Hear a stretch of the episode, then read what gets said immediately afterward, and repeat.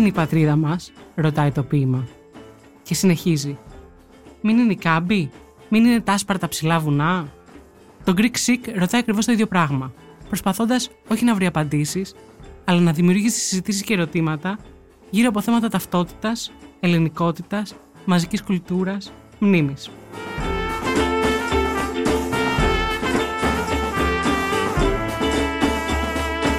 Σε κάθε επεισόδιο μαζί με μια σειρά καλεσμένους, θα πιάνουμε ένα θέμα σύμβολο και θα μιλάμε συναισθηματικά, συνειρμικά, θα αναλύουμε, θα κάνουμε χιούμορ και μαζί θα μπλέκονται αρχαιακά υλικά και τραγούδια.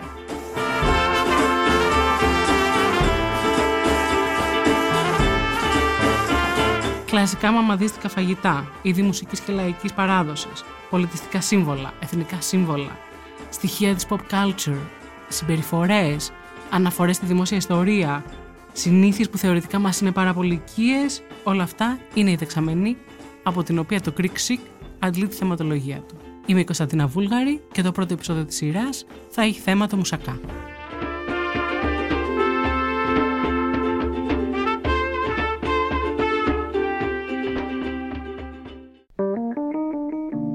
Είναι τα podcast της Λάιφο.